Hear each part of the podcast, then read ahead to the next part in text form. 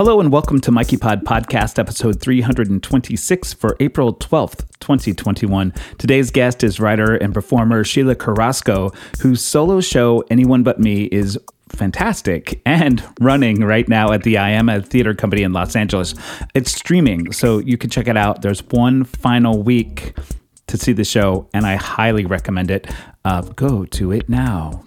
I'm your host, Michael Herron. I'm a composer, pianist, electronic musician, storyteller, and activist based in New York City.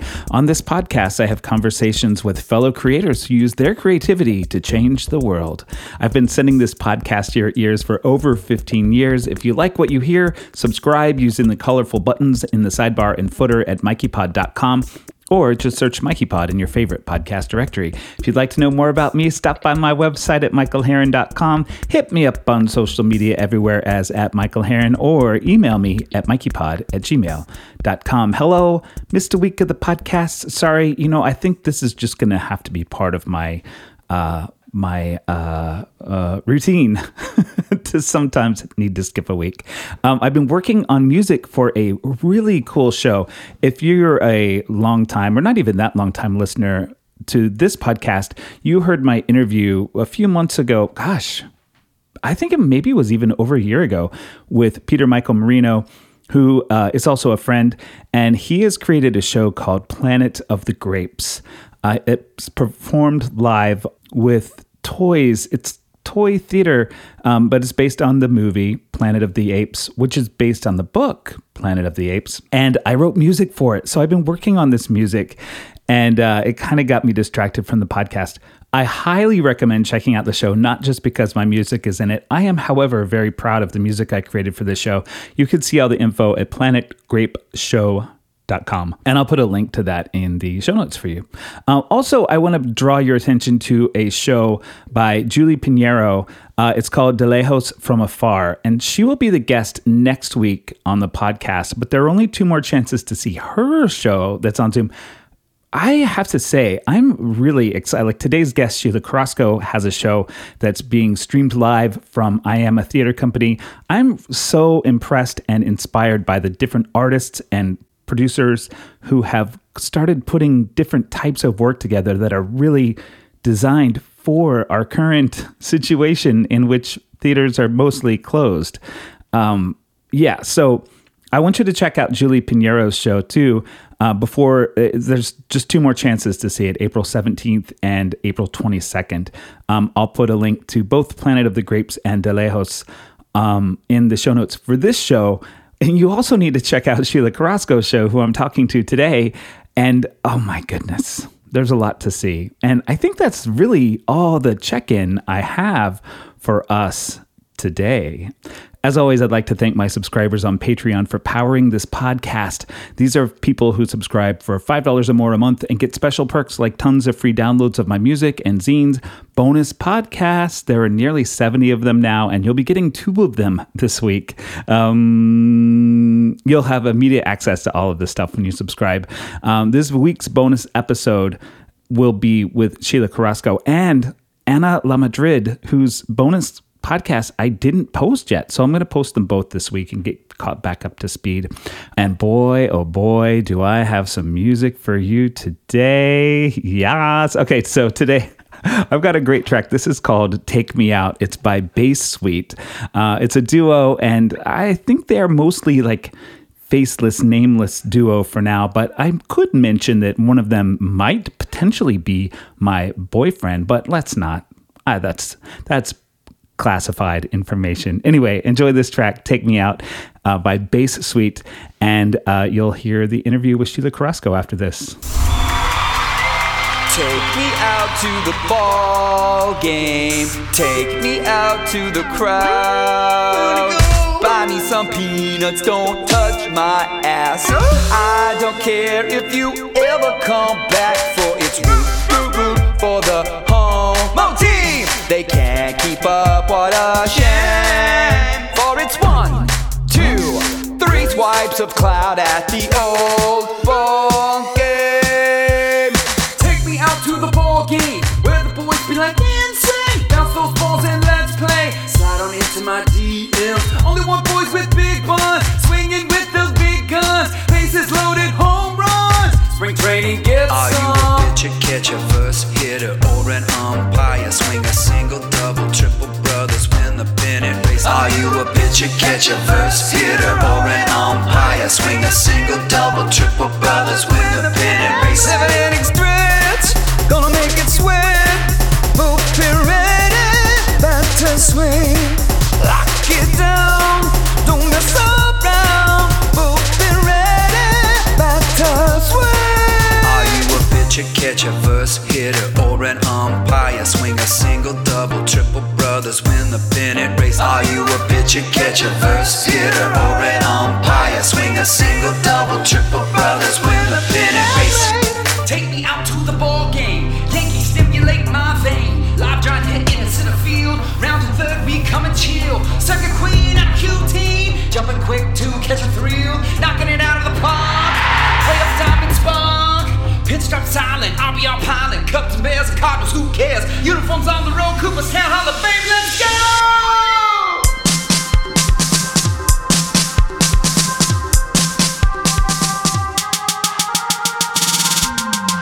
Are you a pitcher, catcher, first hitter? Rounded the bases and scored and came home. Are you a pitcher, catcher, first hitter? Champion repeat World Series and all. Triple, brothers those come out to the spaces. Gonna make it sweat. Hope you're ready. Back to swing. Lock it down. Don't mess around.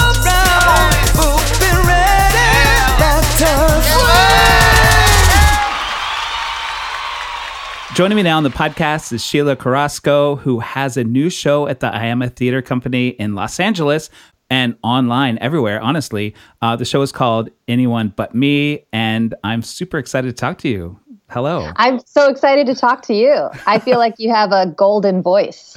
I was I- listening to you earlier and I was like, wow, man, I could listen to him all day. I love that. The last guy, uh, but the interview I just put up today, actually, the guy said that. I was like, oh, I need to like somehow. I suddenly we're like, we're talking about me. yeah. enough about your show. Can we talk a little more about? No, it is a gift. It is a gift. I feel like I sound best uh, between the hours of 5 p.m. and just before dinner. like I take all day to warm up my voice. and everything's good, but then once you eat dinner, does that like? Yeah, then I'm back into like Yeah, yeah, yeah. sea monster voice land. Uh, so here's a smooth transition. So you've been using your voice in this new show that you've got going. Can you tell us a little bit about it? Oh, sure. Um, well, it's a one woman show, it's a character driven solo comedy. Uh, I was very much inspired by uh, solo show performers like Sarah Jones and Lily Tomlin, in that I'm doing a gallery of characters. So it's not necessarily linear uh, as a story, but it's all surrounding a particular theme, which is on uh, self identity, how uh, we as women uh, label ourselves and why. And um, how sometimes it can be you know just to impress someone or you know to fit in. Um, but you know why it can be hard for some women to really be able to use their voice and feel authentic. Um, yeah it's an exploration on that topic. Which like is kind of folds in on itself because by creating the show, you're uh, this is, could sound like a corny throwback to my corny previous joke, but you're using your your voice in a new way because this is your first solo show, right?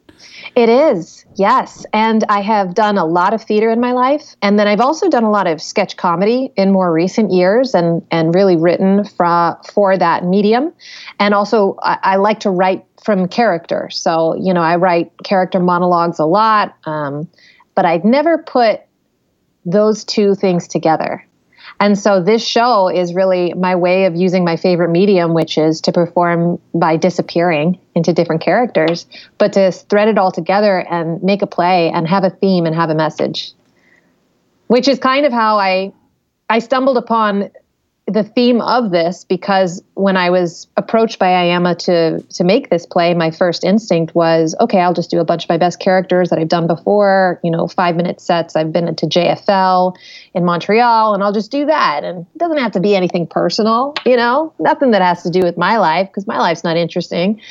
And then I kind of thought, well, why is that? Why was that my first impulse to kind of disappear behind wigs and costumes. And so I found the theme through that and and really tried to unpack like, oh, that's interesting. Maybe I have issues with identity. Uh, so yeah, I started there. Yeah, it's it's really interesting. I'm also a performer who I've done a couple of solo shows, but I'm also in this place of like, but I'm not really a writer. I'm not so when I talk to someone who's doing a solo show, I I don't know if you do this too, where you I default to like, oh, I don't know anything. Like this is the expert I'm talking to now. But you've also you're doing your first solo show. All but, the time yes. I, I, always well i think i put myself in that position just in general in life you know? Like yeah. I, I, know nothing. This person knows more than me. But also especially in this medium um, which is funny because like no one can do your solo show but you. And no one can do it like you you know? Because uh, it just like like anna who you just mm-hmm. uh, interviewed her show is completely different from mine in terms of um, storytelling form uh, even how they shot it. Mm-hmm. And so I think it's really interesting. It's really important when you are creating solo work to not worry too much about how to get it right, you know, and do what someone else would do. And I don't know if you had this experience, but when you're really just kind of writing from your own point of view and and um, trusting your own gut, like you'll create something that's very true to you. Was there a moment with this, like putting this show up, that I'm trying to put into words what, what I was feeling? It's kind of like this idea of like all of a sudden it's your show that you've written. And I, I had an experience of like, oh, but wait, I can't just show them this. This is just a thing I did. Is that every day? Yeah. I kept being like, why aren't they asking me to completely rewrite this and retool this? Because this has to be trash. You know, like, yeah, you get, especially with writing, I come from a school of like your first draft is always like you just throw it out, you know, and you start up, you get notes and you get everyone's opinions. Um, but I think with this particular kind of show, like, how can someone else tell you how to tell your story? You know, so it's a weird thing where I, my theater company was just so encouraging and supportive and trusting and you know they were like oh yeah maybe it's too long you know. Obviously they had more in-depth notes than that but it really threw me because at every point of the process i was like is this actually good? Like how can i trust that what i'm doing is going to be interesting to someone else? And and you can't get too in your head with that you know? You have to kind of constantly practice letting go of that outside judgment yeah which is it's, it's hard easy. yeah no but it's helpful too, I'm sure that you had you had to do it. Like it was happening, right? Like was there yes. a, like having that momentum of like, well, whether this sucks or not, I'm doing it and it has to it has to happen. That motivation is always good.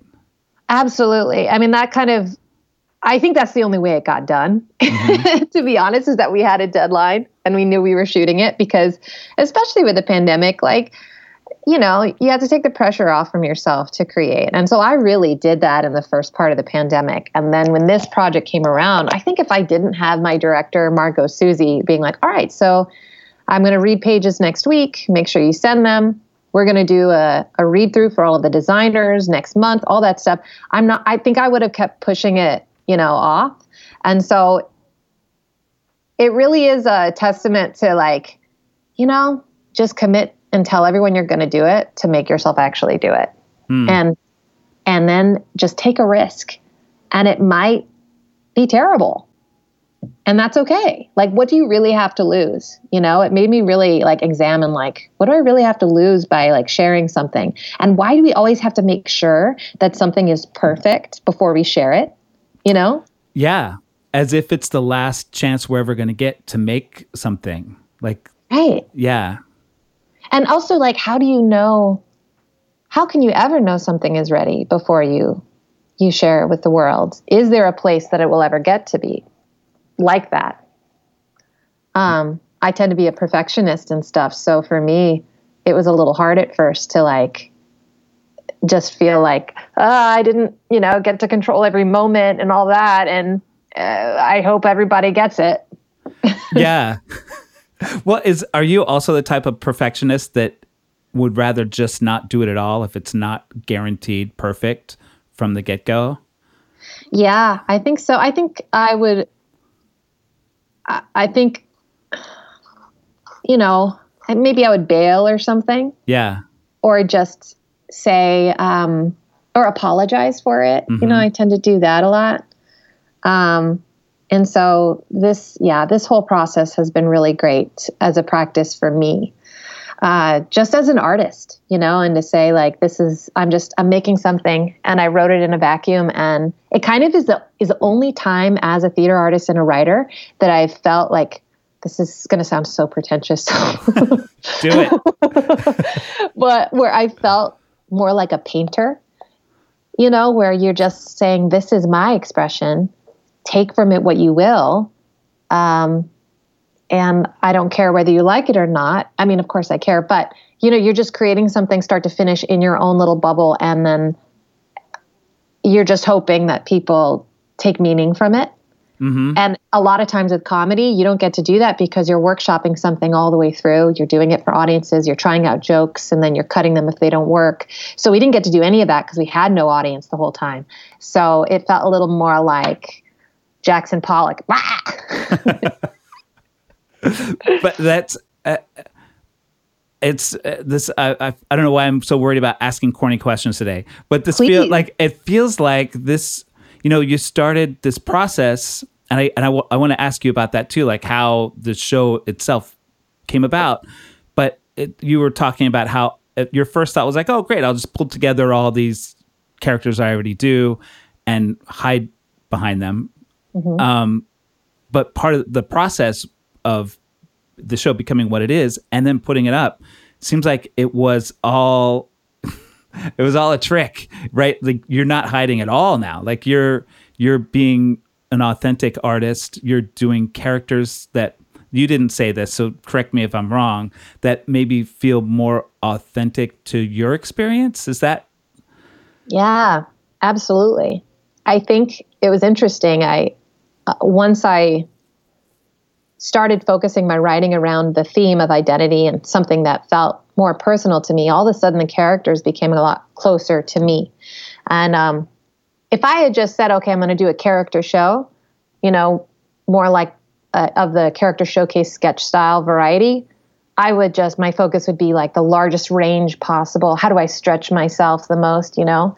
And uh, a lot of people that have seen the show were surprised that I didn't do a lot of huge characters and wigs, and and even my voice doesn't change that much, you know.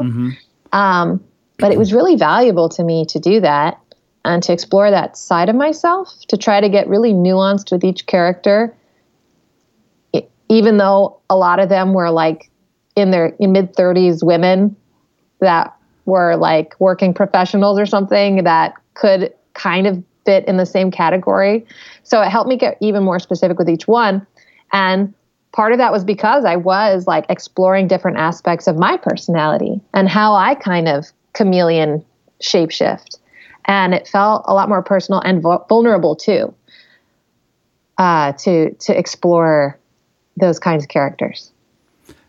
it, it sounds like more and maybe you said this already it sounds like that would be as a actor performer more uh more more challenging? But to you know what if you have i'm not an actor so that's why i'm like wait do is this does this even make sense? It seems like with, if you have these big larger than life characters it's kind of maybe easier to switch between them because you've got some big piece but you're bringing in sounds like something a little more intimate and um, less less gigantic with these characters Definitely. You know, I think for me that that was harder to do. I, it really depends on the actor.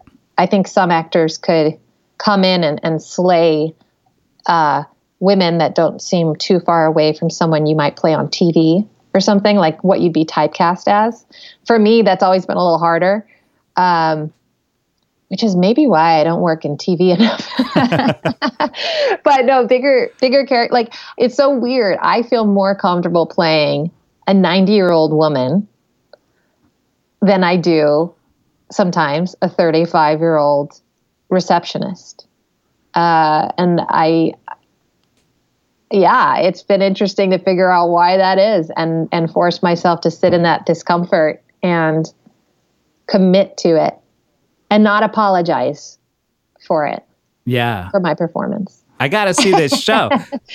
well, it probably sounds so abstract and weird too, though, because it it's a little bit like I feel like the show itself and the structure, even the way it's blocked and staged, is like a representation of my brain. hmm And it's been so interesting to talk about it in these interviews and everything, um, because it's a bit like, well, I'm sure with any solo show, it's a little bit like therapy. You know, you're talking about your issues and you're unpacking it and everything.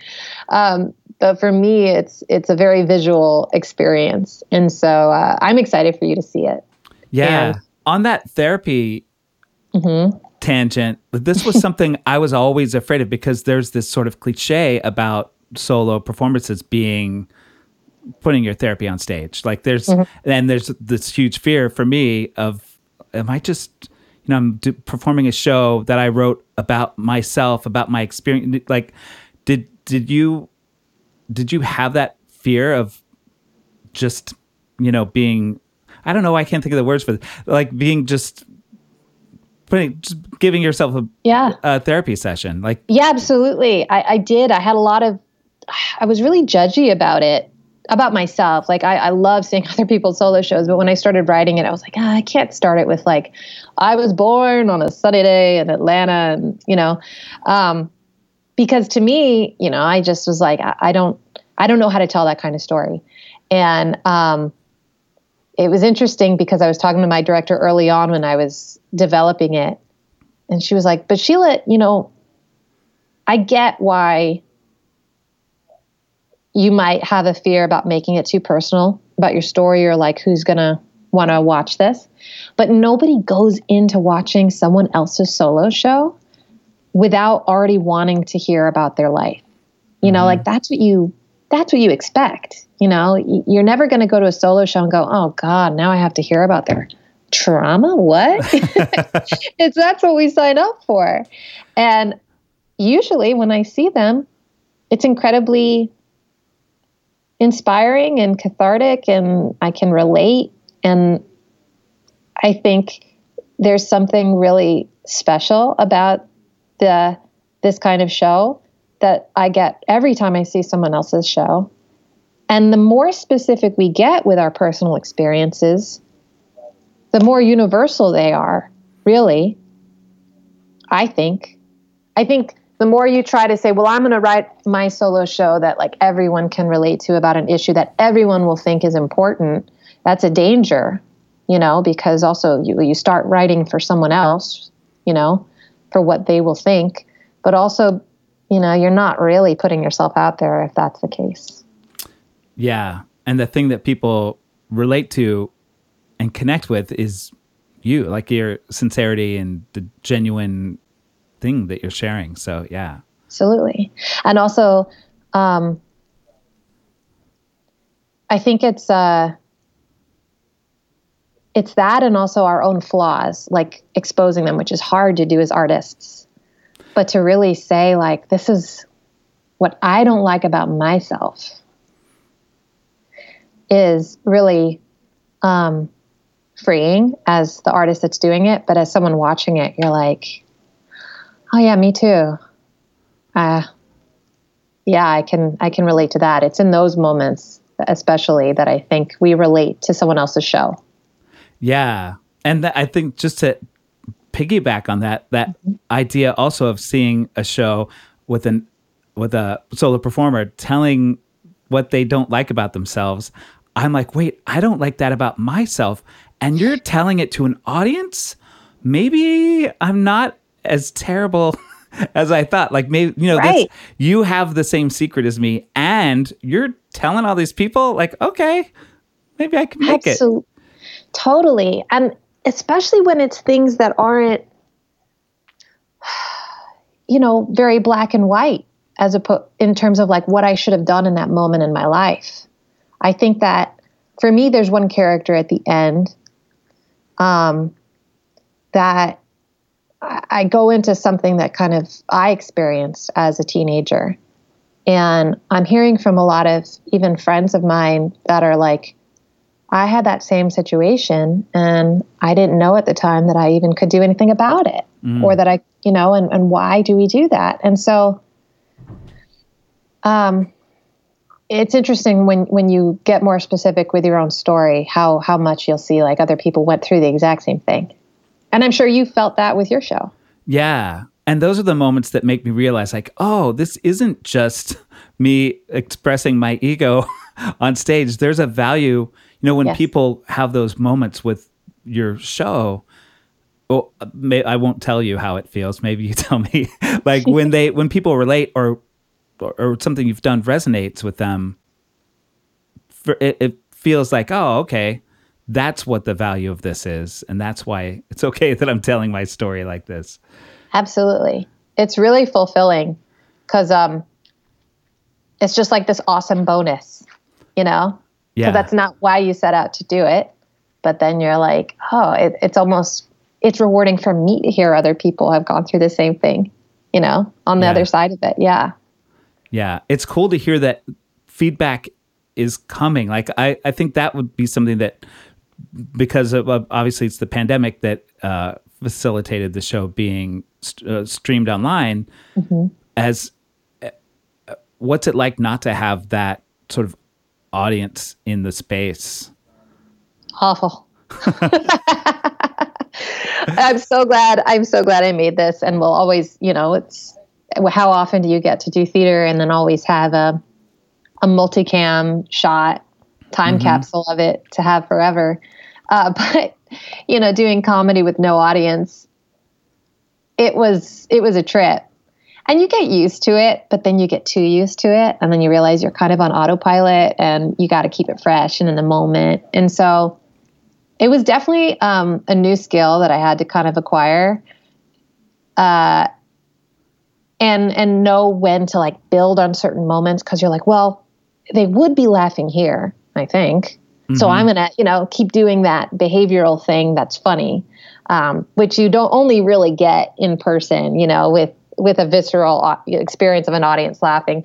So you're kind of creating that for yourself while also trying to act it and be in the moment. Uh huh. additionally, like, I, you know, I'd never done a solo show before, but I'd seen a ton of people do them. And I just have such a respect for people that are pros and do these all the time because they take so much stamina and endurance to, to just to power through for an hour or more and then also to be your own scene partner as well throughout because you're basically talking to the fourth wall as if it's somebody else that's giving you dialogue back a lot of the time and so you're kind of generating those moments. And so i just um, you know people like sarah jones and Drew Droege uh, that do these shows a lot i just i have so much i bow down Yeah, it's it's a it's a lot. It's a lot, as you know. Um, and it's kind of addicting though like i want to do more I, I feel like oh it's it's really fun to do your own writing because also like you automatically know what the jokes are and you know the subtext so you can kind of cut that part of the rehearsal process out that would normally take like two weeks of table work and a play oh yeah. yeah, Yeah. so that's really great Were there any moments when you um, discovered something about your own writing that you wouldn't have had you not been performing it? Does that make sense? Yes. Um, I feel like more often than not, uh, it was things I had forgotten that I wrote. Like at the time when I was writing it, like I think I was like, oh yeah, and then that's kind of like, you know, a callback to this, or or what I'm really saying is this. And um, my director was like, so I, I think it's really about you know this, and I'd go, oh yeah, I don't, I completely like, as an actor didn't plug into my writer brain there and and see that. Um, and it's just also, I, it's a testament to like, oh yeah, always have someone else directing you and and other people in the room because we can get so far, you know, Yeah. in our own butts, we don't realize it. Oh my God. All right. so I would love to keep talking forever, but we have to end this part of our conversation at some point. Um, before we do, can you let us know the info? I'll put information in the show notes as well. Um, but how can people find you on the internet? And of course, uh, how they see your show? Yeah. So on the internet, I'm pretty much just on uh, Instagram as at Sheila Tabasco. And I recently got off Twitter because I just wasn't any good at it. so I'm only on Instagram. But you can find out about the show at the theater's website, which is iamatheater.com. That's a, sorry, I, I can spell. It's I A M A theater with an R E dot com. And then you can just select tickets from there. And, and there's two and a half weeks left to see it. Uh, and you select the week you want to see it and buy a ticket, and you have the entire week to watch it. So it's really convenient, and uh, hopefully, you'll have a nice evening. You'll feel like you had a nice evening at the theater when you watch it. Uh, I love it. Well, I'll be watching. I think I'm going to do a double feature tonight of awesome. both of the shows. Yeah, yeah, I love it. It's it is kind of fun to talk about the shows having not seen them, like because yeah. there's this like there's more wonder. Absolutely. Well, I feel like I would be. um Yeah, exactly. We can kind of talk about it and not uh, get too far in the nitty gritty, but I think it's it's so fun to talk to people after they see stuff too, just to be like, so what'd you think about this? What'd you think about this? Yeah, but that would be me interviewing you. I love it. Ah, well, if you're listening and you want to hear more of this conversation, you can go to patreon.com slash Michael Herron. Uh, we're going to do another little mini bonus interview uh, that will be available there. Uh, thanks for joining me, Sheila, and congratulations and good luck with the rest of the run of your show. Thank you so much. Thanks for having me. I didn't know how to fill the time. How could I rest? Could I unwind with the world on my mind? I was feeling depressed. I started talking to girls through a screen, cause I'm stuck inside. New York City's in quarantine, everyone's swiping right. I didn't have to swipe very far, cause there was Layla playing her guitar. I think I love her from the bottom of my heart to the top of the Empire State. And I don't wanna stay apart, but good things come to those who wait. And my heart hit the ground and started jumping around when I saw